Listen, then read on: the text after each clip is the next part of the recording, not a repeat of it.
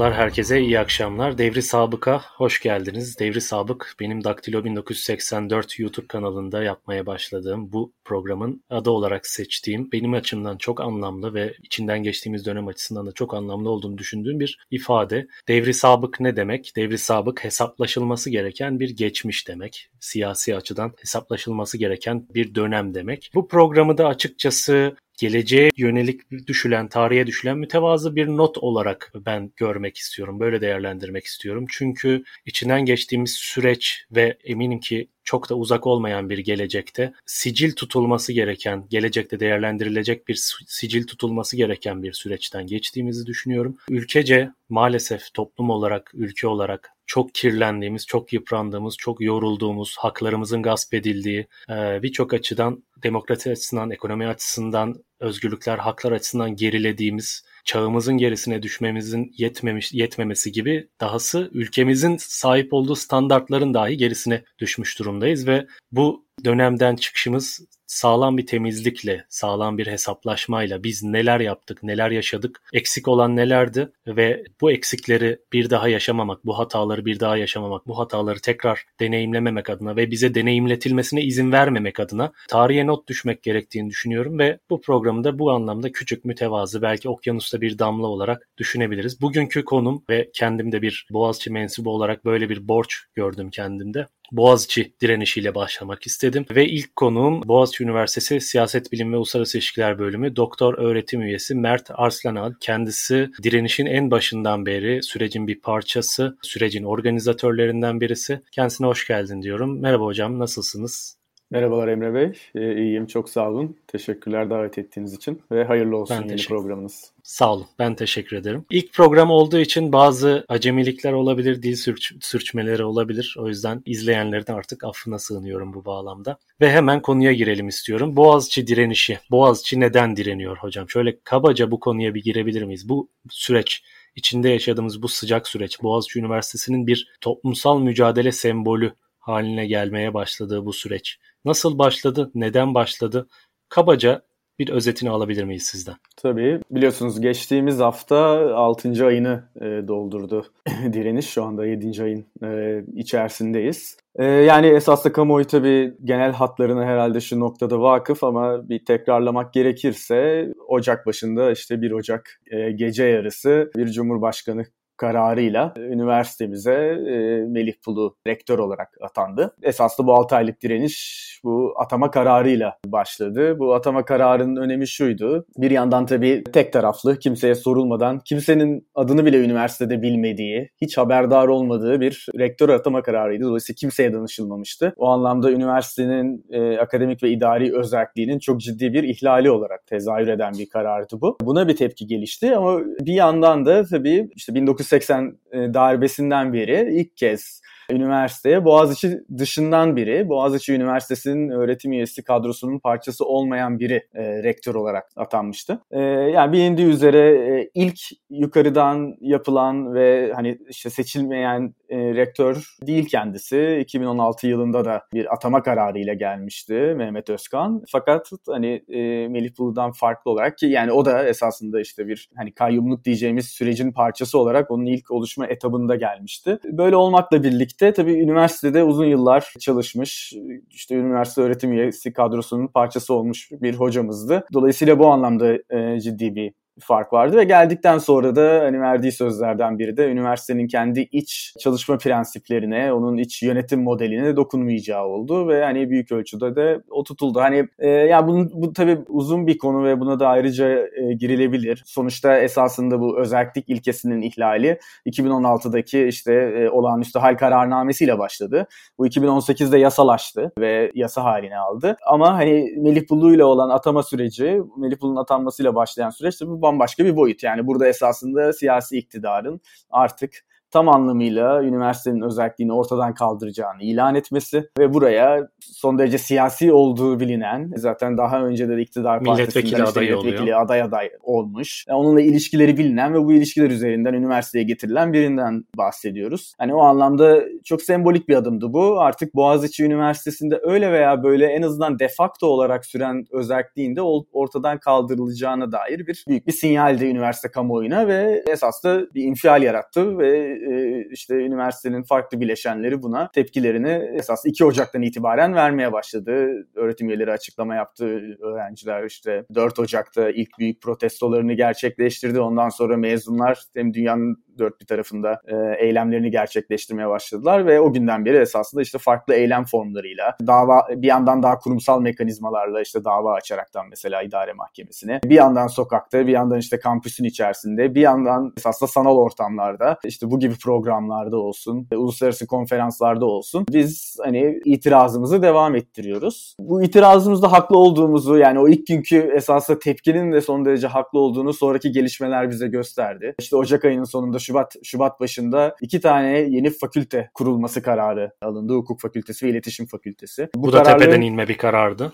Tabii yine bir gece yarısı e, yine Cumhurbaşkanı'nın tek taraflı bir tasarrufuyla kimseye danışılmadan, üniversitenin kendi iç süreçlerinden hiçbir şekilde geçirmeden sonradan böyle geriye yönelik belli işte üniversite içi kararlar alınıyormuş gibi yapıldı ama hani işte bir rektörlükten talep gittiğine dair falan ama yani e, üniversite senatosunda kesinlikle tartışılmamış, üniversitenin başka birimlerinde tartışılmamış, üniversitenin üniversitenin stratejik planında olmayan iki tane fakülte e, çat diye tepeden aşağı kağıt üzerinde kuruldu. E, hani bunun gerekçesini de işte e, birçok kez dile getirdik ve dile getirmeye devam ediyoruz. Hani gerekçesinin esasında bir siyasi kadrolaşma amacı olduğunu olduğunu düşünüyoruz. Bu fakülteler üzerinden işte yeni akademik kadrolar geliştirilerekten hem mevcut rektörlüğe bir hani akademik kadro tabanı hem de esasında zaten o rektörün de getirilme amacı olan üniversiteyi yeniden dizayn etme, üniversitenin mevcut yapısını hem akademik kadrolar hem öğretim biçimi hem işte kampüs hayatı hem de yönetişim modelini ortadan kaldıran bir planın yani bu plan da böyle hani plan deyince de böyle her kısmı bilinen işte tumturaklı bir plan olarak değil ama böyle bir bir perspektifin bir arzunun hatta belki de çok da böyle başı sonu düşünülmemiş bir arzunun hani bir gasp arzusu diyeceğimiz e, bir arzunun. Zaten çok e, planlı ve olarak. düzenli bir şey olsa herhalde bu kadar acemice yapılmazdı diye düşünüyorum değil mi? Evet herhalde insana da öyle dedirtiyor ama yani acemi olması yıkıcı olmadığı anlamına gelmiyor. Kesinlikle. Hatta daha da yıkıcı. Kesinlikle. Yani buldozerle girilmiş gibi şu an Boğaz içini yani e, siz yeniden dizayn etme dediniz ama sanki yaşadığımız süreç üniversiteyi birazcık daha, Boğaziçi'ni birazcık daha giderek etkisizleştirmeye, akademik anlamda zayıflatmaya, e, işlevsizleştirmeye doğru götürmeye çalışıyor gibi. Çünkü genelde e, yani üniversiteye, akademiye, akademik yaşama, akademik üretim pratiklerine ve akademik özellik kavramına çok aşina olmayan sıradan vatandaş şöyle düşünüyor. Ya neden böyle şeylerle uğraşıyorlar? Yönetici kim olduğunun ne önemi var? O bilim yapsınlar, neden üretmiyorlar falan gibi bir kendileri ya, ya da böyle bir propagandaya maruz kalıyor ve bunun e, ciddiye alıyorlar. Fakat şunu anlamak gerekiyor. Kampüs yaşamından, kampüse ne zaman girip çıktığınızdan, kampüste nasıl bir hayat hüküm sürdüğünden, nasıl ne, ne tarz bir yaşam hüküm sürdüğünden, derslerin içeriklerinin belirlenmesine, fakültelerin ne zaman, hangi koşullarda kendi idari kararlarını verebileceğine kadar uzanan bir bir yaşam alanı üniversite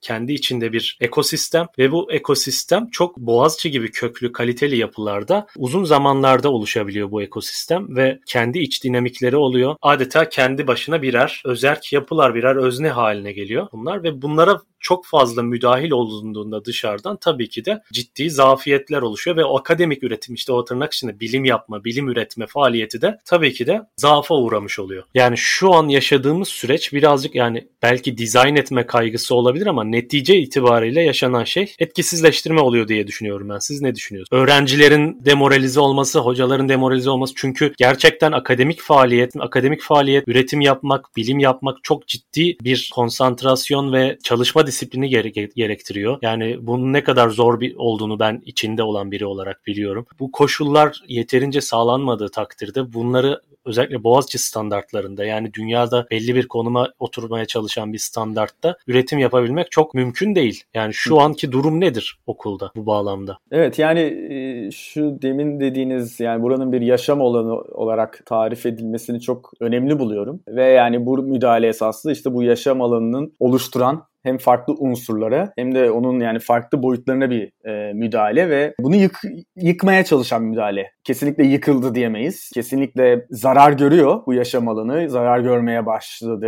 E, ama hani bitmiş bir süreçten bahsedemeyiz. Zaten bütün mücadelemiz de bunu korumak e, ve hem minimize etmek hem o zararları onarmak hem de e, buradan esasında belki de hem prensiplerimizi hem belli pratiklerimizi daha da geliştirerekten çıkmak. Ama e, dediğiniz gibi yani burada bir birbirine kenetlenmiş, birbiriyle belli bir bütünlük içerisinde ve uyum içerisinde çalışan işlevler var ve o işlevleri taşıyan özneler var. İşte idarecileri var, öğretim üyeleri var, aynı zamanda öğrencileri var, e, mezunları var ve bu müdahaleyle bunun hani işlemesi engellenmiş oluyor ve onların ürettiği değer esasında ortadan kaldırılmış oluyor. Bu anlamıyla çok yıkıcı bir süreç bu. Yani bu esasında hani Türkiye'de yaşadığımız genel bir kurumsal yıkım bir yandan sürecinin yansımalarından biri. Bunun farklı farklı vehçeleri var. Onun vehçelerinden birini yaşıyoruz. Üniversite alanında bunu çok uzun zamandır yaşıyoruz. E, kesinlikle Boğaziçi ile başlamış bir süreç değil. Belki Boğaziçi ile böyle bir tamamına erdirilen bir süreçten bahsedebiliriz. Dolayısıyla bir yandan bu mekanlara içkin, bu kurumlara içkin bir geleneğin yıkımı, ortadan kaldırılması, tahrip edilmesinden e, söz edebiliriz. Tabii onunla birlikte yani bir, bir tür bir fetih ve kolonizasyon boyutu da olduğunu düşünüyorum. Bu henüz yerine yenisini inşa etme boyutunda değil. Öyle bir perspektif ve kapasite de var mı hiç emin değilim. Bir arzu var sanki ortada. Kültürel hegemonyanızı yıkacağız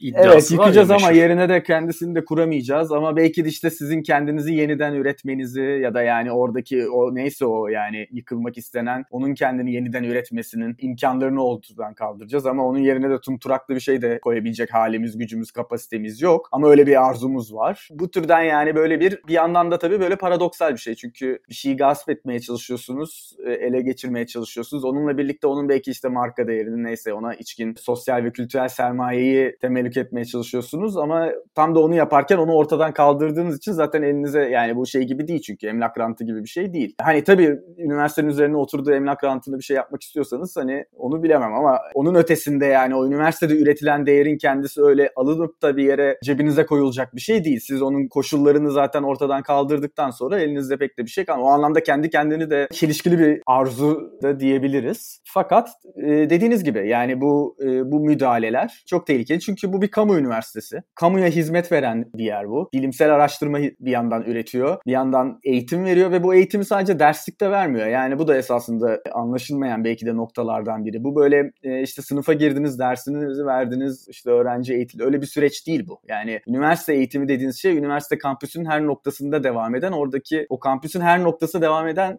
etkileşimler üzerinden ortaya çıkan bir şey. Hani dersler bunun ancak bir kısmı ama sorsanız öğrencilerimize belki de yani en çok faydalandıkları nokta belki de o değil. Bambaşka kampüs hayatının bambaşka unsurlarında içerisinde kendilerini geliştiriyorlar ve ortaya çıkarıyorlar. Dolayısıyla bu tür müdahaleler bütün bir o kampüs hayatını hani felç ederekten sekteye uğratıyor bu değeri, bu kamusal değeri. Ve bunu sekteye uğrattığınız ölçüde siz esasında işte bütün ülkeye zarar veriyorsunuz. Çünkü buraya Türkiye'nin dört bir köşesinden kendi emekleriyle ve ailelerin emekleriyle bin bir çabayla, yani büyük bir mücadeleyle gelen öğrenciler var. Yine aynı şekilde öyle bir öğretim üyesi kadrosu var esasında. E, ve siz yani bu esasında ülkenin bu kolektif emeğiyle ortaya çıkan bu ortamı yok ederekten o emeğin ülkenin geleceğine katkı koymasının önüne geçmiş oluyorsunuz. Aynı zamanda yani kamu üniversiteleri ve genel olarak kamu okulları toplumsal mobilitenin, hareketliliğin ana unsurlarıdır. Bu zaten Türkiye'de şu anda Anadolu liselerine olan müdahalelerle, işte fen liselerine olan müdahalelerle, yine işte diğer bir sürü kamu üniversitesine olan müdahalelerle çok ciddi şekilde hani sekteye uğratılmış durumda. Hani geriye kalanları da bu şekilde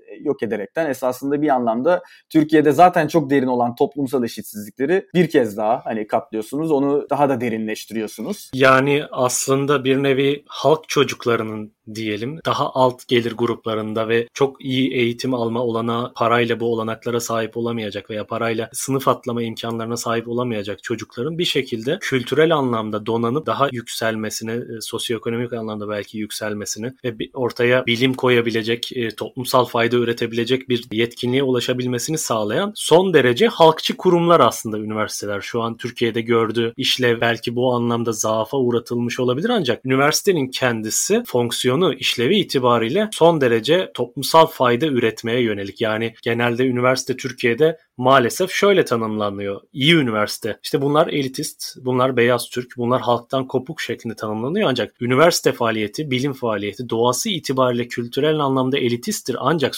sosyoekonomik ekonomik anlamda aslında alt sınıflar açısından son derece halkçı işlevleri olan topluma fayda üretme, toplumsal fayda üretme işlevi olan yapılar. E, ve bu imha edildiğinde elitist e, ve işte elit olmayan sıradan halk sahte ikiliğinin aslında esas o sıradan halka verilen esas zarar aslında burada başlamış oluyor. Bu toplumsal fayda üretme ve bunla, bu insanların e, daha iyi koşullarda yaşayabilmesini sağlayabilecek artı değeri, katma değeri, toplumsal ürünü üretebilme anlamında ülkeye, ülkenin kendi bacağına aslında sıkılmış ve o gariban vatandaşa en büyük zarar verilmiş oluyor bu Kesinlikle. şekilde. Yani e, şeyde yani tabii böyle bir idealize de etmemek lazım. Hani çok derin eşitsizlikler zaten vardı ve bunlar kesinlikle e, kesinlikle var. Bunlar yani her zaman işte o iyi üniversiteler zaten az sayıda olduğu için ancak belli sayıda insanların erişebildiği bir eğitimdi falan ama yani öyle veya böyle dediğiniz gibi bir işlevi vardı. Yani yapmamız gereken de bunu gelişmek, iyileştirmekti ve eşitsizlikleri gidermekti. Evet. Aynen öyle. Ama bunun tam aksi yönde bir gidişat söz konusu ve dediğiniz gibi yani siz kamu üniversitelerinde yani liyakat yerine işte siyasal sadakati koyup buraların o özelliğini yok edip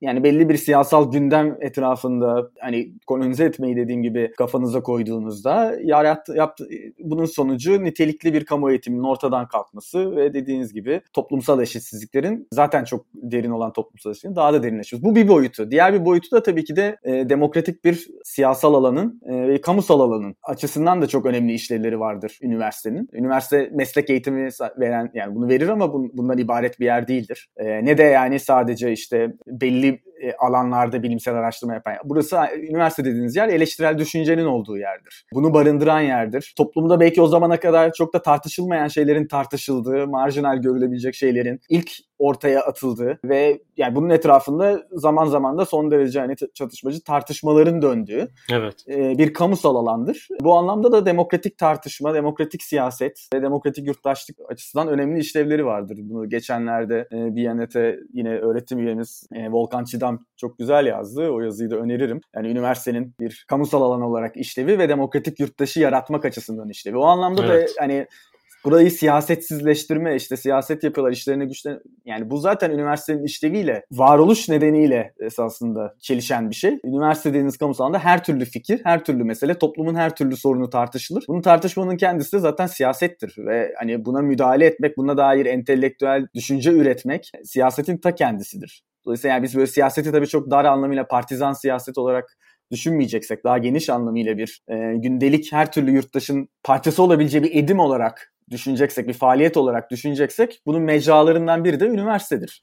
O anlamda yani, da bütün bu şeyler zaten yani üniversitenin anlaşılmadığının ya da yani gayet iyi bilinip de işte tehdit olarak görüldüğünün e, evet. yansımaları diyebiliriz. Yani üniversiteyi, akademik hayatı bir tür teknokratik e, faaliyet alanına indirgeyip hiçbir toplumsal söz düşünce üretmeyen, kurulu sisteme ilişkin herhangi bir e, eleştirel söz üretmeyen, ifade özgürlüğünün olmadığı, sadece adeta birer tezgahtar gibi, fabrika işçisi gibi çalışılan bir alan haline getirmek veya tasavvurlarındaki üniversite bu en azından. Girişimci fabrikası diyoruz. Evet evet tam girişim, tam Melih Bulu'nun hayalindeki inovasyon fabrikası işte inovasyon deyip duruyor. Tam inovasyon fabrikası. O inovasyon da şöyle bir inovasyon. Yani biz size ana politikaları sunarız. Biz size çalışacağınız, yapmanız gereken şeyleri söyleriz. Siz o yapmanız gereken şeyler içerisinde o yapmanız gereken şeyi nasıl daha iyi yapacağınızla ilgilenin sadece. Bunun nereye gideceği, nasıl çalışılacağı, kimlerin buna karar vereceği bizim bileceğimiz iş. Siz buna müdahale etmeyin. Siz sadece denileni yapın demek istiyor. Yani bir tür belki bir tür devlet lisesine falan doğru indirgeme kaygısı var. Meslek lisesine doğru dönüştürme kaygısı var üniversiteyi ki üniversitenin kendisinin maalesef Türkiye'de zaten bu bilim üretme işlevinin önemli ölçüde yani Türkiye'deki oransal olarak üniversiteler bakımında bu işlevinin zaafa uğratını, kötü, uğratıldığını, kötürüm bırakıldığını görüyoruz ve işte nadide kurumlardan birkaçından biri Boğaziçi Türkiye'de bu işlevini muhafaza etmeye çalışan, belli ölçüde muhafaza edebilen. Ancak son yıllarda uğradığı saldırılar işte bu özellikle hem siyasi bir partizanlık ve liyakatin geride bırakılıp üniversitenin kendi ekosisteminin imha edilmeye başlanması, akademik özelliklerin tırpanlanması, ifade özgürlüğünün ortadan kaldırılmaya başlanması, üniversite içindeki karar mekanizmalarına imha edip dışarıdan bir takım dayatmalarda bulunulması, dem or, üniversitedeki demokratik ortamın imha edilmesi özetle. Sonucunda bir takım neden olduğu, özellikle Boğaziçi özelinde e, neden olduğu bazı sonuçlar var. Bir, bir grafik var şimdi onu ekrana getireceğim. Boğaziçi'nin 2012'den 2019 veya 2020'ye kadar zannedersem geldiği durumu göstermesi açısından açısından önemli. Yanılmıyorsam bu grafiği Times Higher Education'dan aldım. 2012'deki rankingi sıralaması Boğaziçi'nin dünyada 2013'teki sıralaması 2014-2015'e kadar bir şekilde belirli bir baremde kalmayı başarmış. İlk 500 diyebileceğimiz bir sıralamaya sahip ve ondan önce de tabii ki böyle. Ve 2016'da ilk e, rektör ataması, kayyum rektör atamasından itibaren Boğaziçi'nin bir gerilemesi olduğunu görüyoruz. Tabii ki bu sadece üniversiteye yapılan müdahaleyle ilgili Türkiye'nin genel siyasi ikliminin değişip dönüşmesi, bir baskı altına alınmasının da neticesi. Birçok nedeni var. Yani yabancı mensupların ülkeyi terk etmeye başlaması, Boğaziçi'ne daha az yabancı öğrenci gelmesi, bütçenin kısıtlanması, YÖK'ten gelen kadrolara ilişkin e, kısıtlamalar, dayatmalar derken şu an geldiğimiz noktada yani siyasi iktidarın üniversite politikasının geldiği noktada Times'a göre Boğaziçi'nin geldiği nokta 601 800 bandına gerilemiş durumda. Bu gerilemenin nedeni bir, bir rektör atandı ve üniversite geriledi şeklinde değil. Yani o ekosistemi siz boz, bozmaya başladığınız, demokratik ortamı imha etmeye başladığınızdan insanların üretkenliği azalıyor ve üretken insanlar da üniversiteyi terk etmeye başlıyor. Böyle de bir sorun var. Birçok ya terk ettiriliyor, birçok hocanın e, kadrosu yenilenmiyor, sözleşme yapılmıyor. E, maalesef geldiğimiz nokta bu ve e, Melih Bulu'nun üniversite vizyonu aslında böyle bir vizyon. Yani Boğaziçi'ni belki de daha da e, kötü duruma düşürebilecek bir vizyon Melih Bulu'nun yaptığı, yapmak istediği şey. Yani şöyle bir şey ekleyeyim buna. Yani hem bununla ilgili hem yani bir, bir biraz önce konuştuğumuz teknokrasi konusunda da hani bir şey söylemek istiyorum esasında. Yani o bile hani bazen işte hani teknokratik falan diyoruz ama teknokrasi de ciddi bir liyakat. E, tabii ister. ki.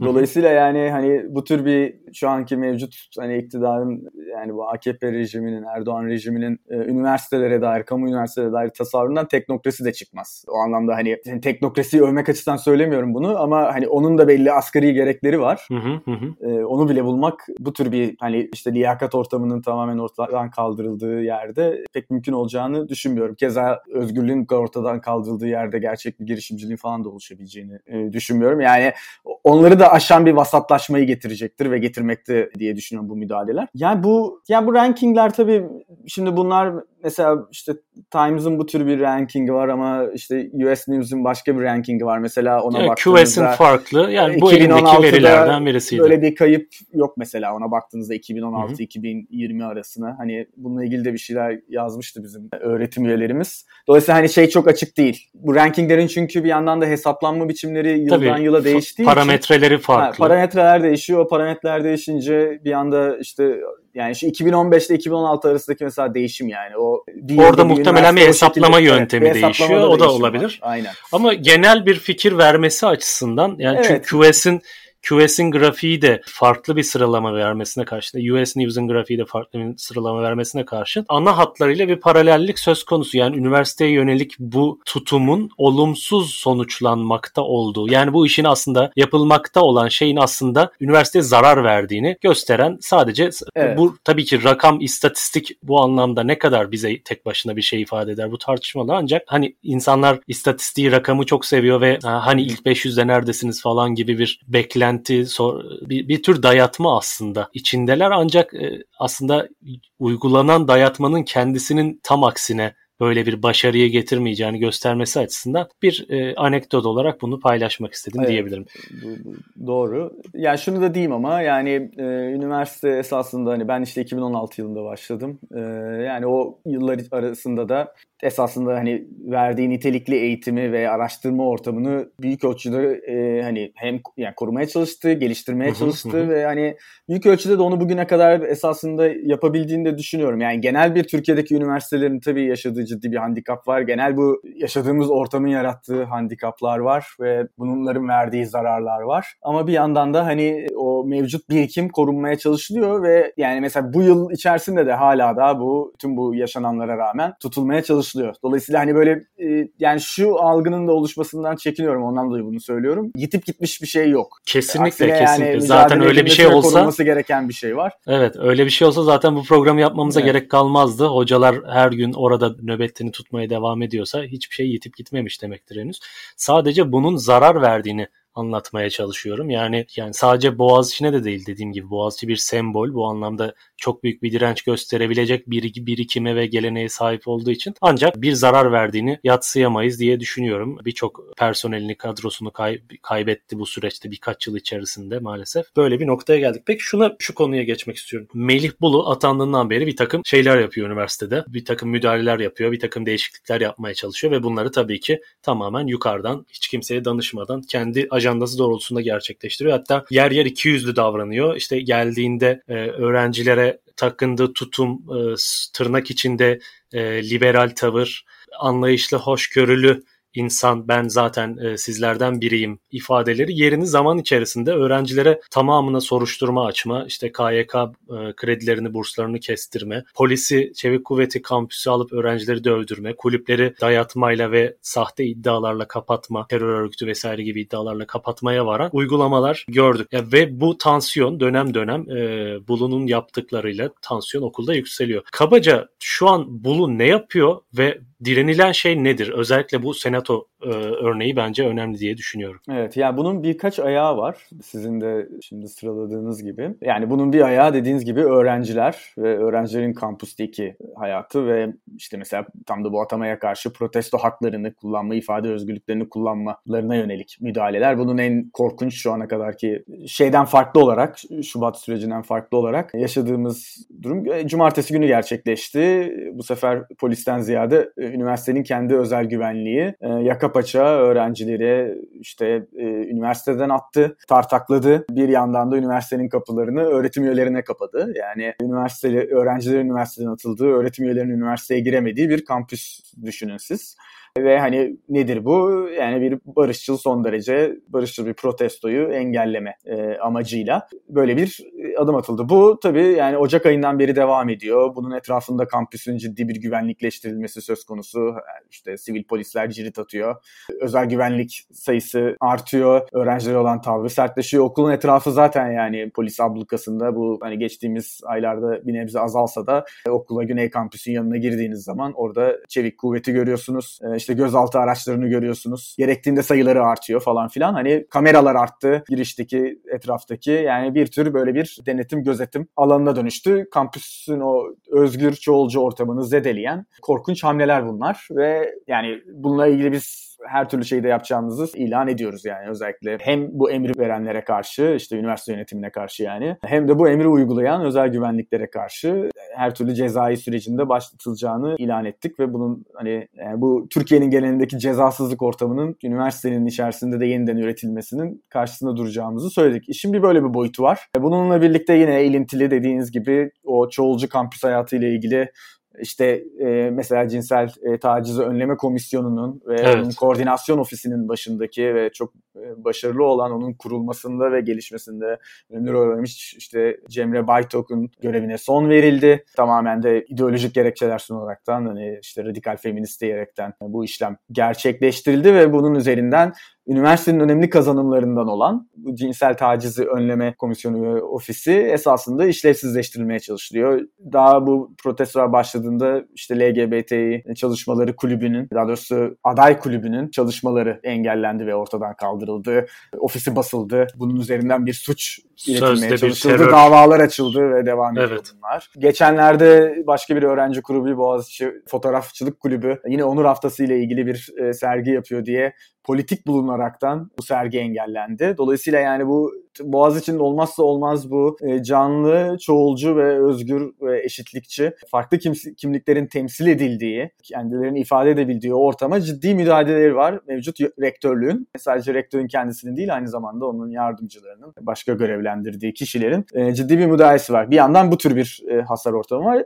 Diğer yandan üniversitenin tabii bu üç yıllar içerisinde oluşturulmuş ve bu hani şey de düşünülür bazen böyle Robert Kolej'den miras kalmış falan gibi ama öyle de değil. Esasında 50 yıllık bir kamu üniversitesi sürecinde organik olarak geliştirdiği, tabii ki de o gelenekten beslenen ama onun üzerine ciddi şekilde inşa edilmiş bir e, yatay yönetim modeli var. Kurulların, komisyonların, bölümlerin e, ve fakültelerin belirleyici olduğu, aşağıdan yukarıya kararların alındığı ve bütün pozisyonların esasında e, birçok pozisyon seçimle belirlendiği bir modeldir bu. Ve üniversitenin hani bu kendi iç kurallarında oturmuştur. Hem kurallar, formal kurallar olarak hem teamüller olarak. E, bunlara yönelik çok ciddi müdahaleler var. Yani işte seçilmiş mesela mühendislik dekanı atanmadı. Onun yerine vekaleten rektör yardımcılarından biri atandı. Sosyal Bilimler ve Fen Bilimleri Enstitüsü'nü yine seçtiğimiz e, müdürlerinin yerine vekaleten rektör yardımcıları atandı. Bunlar üzerinden işte senatoda koltuk sayısını arttırma peşine koşuldu. Bu yetmiyormuş gibi senato kararları e, mükerrer oyla yani işte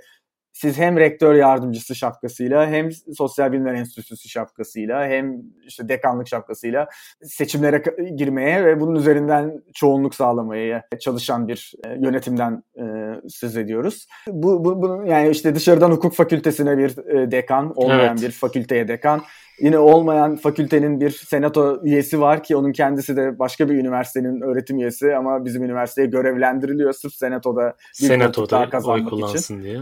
Sonra bir mükerrer oylarla üniversite yönetim kuruluna e, yine teamülleri, sasa şeyleri yani kanunu da delerekten birileri atanıyor. Bunun kanuni olduğu söyleniyor ama neyse yani e, her türlü demokratik meşruiyetten ve demokratik temsiliyet prensibinden yoksun bir şekilde üniversite yönetim kurulunda sayı artırılmaya çalışılıyor. Dolayısıyla yani şu anki şey hani bu bütün bu iç yönetim modeli tepeden inmeye tamamen işte sırtını esasında Ankara'ya dayamış bir şeyle yönetim tarzıyla e, ortadan kaldırılmaya çalışılıyor. Zorlanıyor, hille yapılıyor.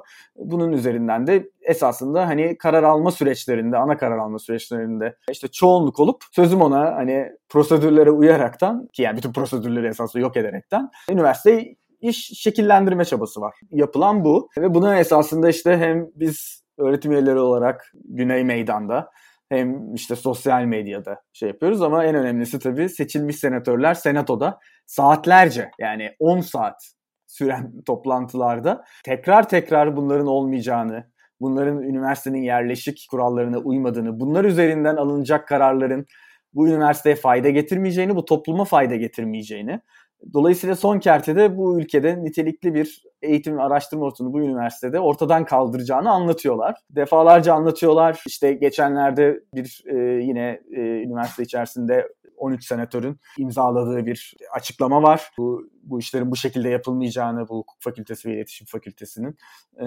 bunların tartışılması ve alt birimlerde tartışıldıktan sonra senatoya getirilmesi gerektiğine falan dair. Yani büyük bir çaba var esasında. Farklı mecraları kullanan davayı, üniversite içi kurulları, mahkemeleri böyle bir direniş var ve farklı unsur mezunlarıyla hani büyük bir çaba var. Büyük bir enerji gidiyor buna ne yazık ki. Hı hı. Ve maalesef bu işte Bunda bir maliyeti var tabii yani. Ee, geri kalmaya neden oluyor.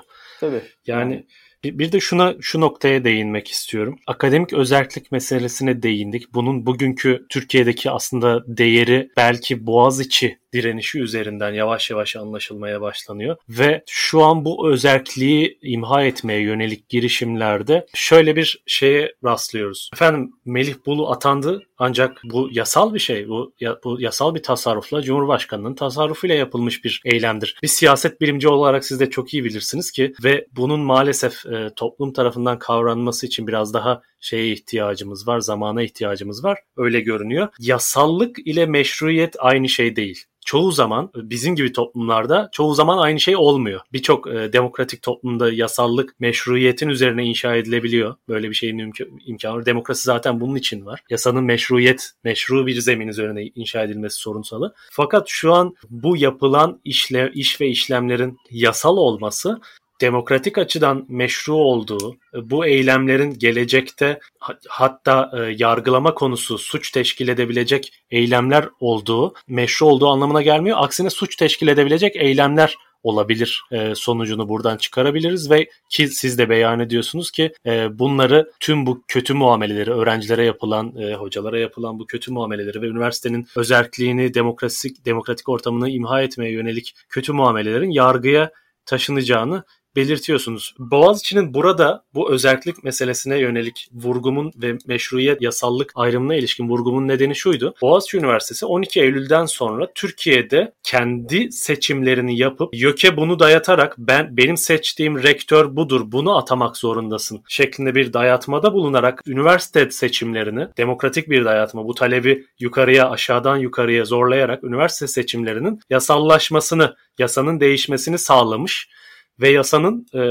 yani tabii ki hala yok diye bir kurum var. Tabii ki maalesef hala üniversite özelliği tam olarak sağlanabilmiş değildi. Ancak bu anlamda demokratik bir mesafe kat edilmesini sağladı. Bu eylem o dönem için yasal değildi, evet. Ancak meşruydu ve bu meşruiyet kamuoyu tarafından kabul görmek durumunda kaldı ve bu anlamda bir yasal değişikliğe gidildi. Bu anlamda Boğaziçi'nin böyle de bir sembolik anlamı var ve, ve bugün yine en ön cephesinde bulunduğunu söyleyebiliriz bu mücadelenin. Yavaş yavaş programın sonuna geliyoruz hocam. Ee, ya bununla ilgili Nihai bir olarak, şey ekleyeyim. Tabii isterseniz. ki lütfen lütfen. Bu önemli çünkü yani bu sürecin bence önemli kazanımlarından biri bizim için de bu. Yani bu tabii uzun erimli bir süreç ama yaptığımız şeylerden biri esasında diğer üniversitelerden meslektaşlarımızla ve hatta yani üniversitelerden ihraç edilen işte geçtiğimiz 5 yılda birçok çok değerli akademisyen ihraç edildi yine gece yarısı evet. e, kararnameleriyle. Dolayısıyla onlarla da birlikte esasında üniversite özelliklerini tartışıyoruz biz 6 aydır. Nasıl olması gerektiğini, Türkiye'de yeni bir kamu üniversitesi modelinin nasıl olması gerektiğini, bunu yeniden nasıl inşa edebileceğimizi, üniversitelerde yeni bir demokratik e, yönetim modelinin nasıl kurulabileceğini, e, akademik özgürlüğün ne olduğunu çünkü yani bunlar birbiriyle ilintili ama birbirini bir yandan da ayrıştırabileceğimiz, farklı farklı tartışabileceğimiz konular.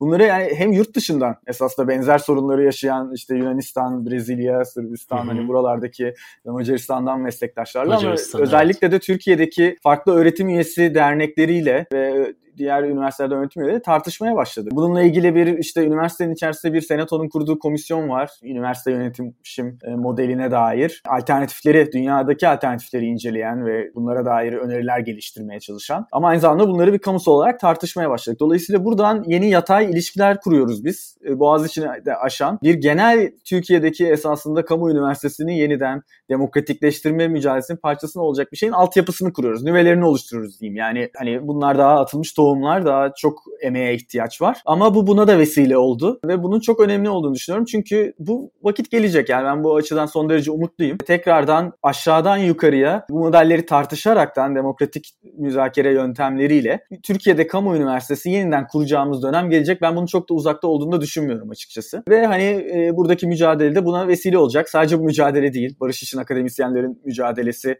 Bir sürü kamu üniversitesinde, mülkiyede, orada işte 950'de Ege'de buradaki hocaların verdiği daha önceki mücadeleler aynı zamanda öğrencilerin mücadelesi besleyecek bu süreçleri. Yani bu aşağıdan yatay deneyimler, tecrübe birikimi çok önemli. Başka başka sivil toplumun başka başka alanlarında olduğu gibi yani kent meselesinde olduğu gibi, çevre meselesinde evet. olduğu gibi Kadın mücadelesinde bu yani olduğu gibi. otoriter rejimle olan mücadelesinde geliştirdiği deneyim bundan sonraki Türkiye'yi kurmakta e, temel teşkil edecek. Yani bu anlamda Boğaziçi'de bütün bu sürecin mütevazi parçası o anlamda. Hı-hı. Hani e, bir unsurunu oluşturuyor. Mütevazi ancak e, etkisi itibariyle de o mütevazılığın çok ötesine geçen bir sembolik bir değeri var. Yani belki bu saydığınız toplumsal mücadeleler içerisinde oransal olarak küçük bir yeri işgal ediyor olabilir ancak sonuçları itibariyle ki üniversite olmanın da getirdiği bir şey bu ve Boğaziçi olmanın çünkü önemli yani Türkiye'nin öncü üniversitelerinden biri olmanın getirdiği bir şey. Boğaz içindeki dönüşüm, buradaki mücadele aslında Boğaz içinde yaşanan Türkiye'de Türkiye'deki iktidar mücadelesinin bir mikro ölçekte yaşanan bir örneği, bir laboratuvar ortamı gibi diyebiliriz ve buradaki sizin dediğiniz gibi burada üretilen yeni yönetişim pratikleri, yatay deneyimler bir programın da aslında adıyla çok uyumlu oldu. Bu yaşamakta olduğumuz devri sabıkın, devri sabıktan çıkıp kamu üniversitesini akademik üzer, özerkliği, bilimsel bağımsızlığı, ifade özgürlüğünü yeniden kurabilmek açısından muazzam, değerli, büyük, çok önemli bir deneyim biriktiriyor oluyoruz bir yandan. Yani bu mücadele, bu maalesef zorlayıcı, yıpratıcı dönem, yıkıcı dönem birçok açıdan insan bireyler açısından çok yıkıcı bir dönem ancak toplumsal anlamda da çok doğurgan bir dönem. Sizin dediğiniz gibi çok önemli ve olumlu sonuçları getirebileceğini düşünüyorum bu mücadelenin. Söylemek, eklemek istediğiniz bir şey var mıydı hocam? Yok herhalde epey noktaya değindik. Çok teşekkür ederim bu fırsatı verdiğiniz için bir kez daha. Hani bu süreci de işte sizlerle, izleyenlerle, üniversitenin parçası olan ya da olmayanların desteğiyle atlatabileceğimizi düşünüyorum ve hani e, bugünlerden çıkacağımızı düşünüyorum. O anlamda kamusal destek, kamuoyunun desteği çok önemli bu. Bu anlamda hani bizi takip etmeleri, seslerini duyurmaları, hangi farklı farklı mecraları kullanaraktan çok önemli e, diye düşünüyorum. O anlamda da hani bir çağrıda da bulunmak isterim. Boğaziçi'nde bir şeyler bitmiş değil. Daha az görünüyor olabilir medyada. Sosyal medyanın Türkiye'nin yoğun gündeminde daha az görünüyor olabilir. Ama burada hani öğrenciler, mezunlar, dari personel ve öğretim üyeleri işte 7 aydır direniyor. Bundan sonraki süreçte de bu mücadeleye devam edecek. Hiç bunda da bu azmimizde de azalmış bir şey yok. O anlamda da hani mücadele devam edeceğimize dair sözümüz de baki diyebilirim. Ben de bu mücadelenin e, kendim bir parçası olarak görüyorum ve sonuna kadar bunun içinde olacağımı burada teminatını veriyorum bu vesileyle bunu da söylemiş olayım. Çok teşekkürler hocam katıldığınız için. E, umarım bu sesin duyulması açısından küçük de olsa mütevazı da olsa bir katkı yapabilmiş olurum. Ben görünür olabildiğim her alanda Boğaziçi'nin sesini duyurmaya devam edeceğim. Bu açılışı da bu programda bu konuyla yapmış olalım. Türkiye'nin geleceğini yetiştiren kurumlardan biri olarak Boğaziçi'nin devri sabık kapandıktan sonra geçmişle hesaplaşma açısından önemli bir güç önemli bir merkez olacağını düşünüyorum. Boğaziçi'ne e, gözümüz gibi bakacağız, gözümüz gibi sahip çıkacağız ve şu anki moda tabirle söyleyeyim Boğaziçi'ne çökülmesine izin vermeyeceğiz. İzleyen herkese teşekkürler. Önümüzdeki hafta yine çarşamba günü saat 9'da Devri Sabık'ta görüşmek üzere diyelim. İyi akşamlar. İyi akşamlar.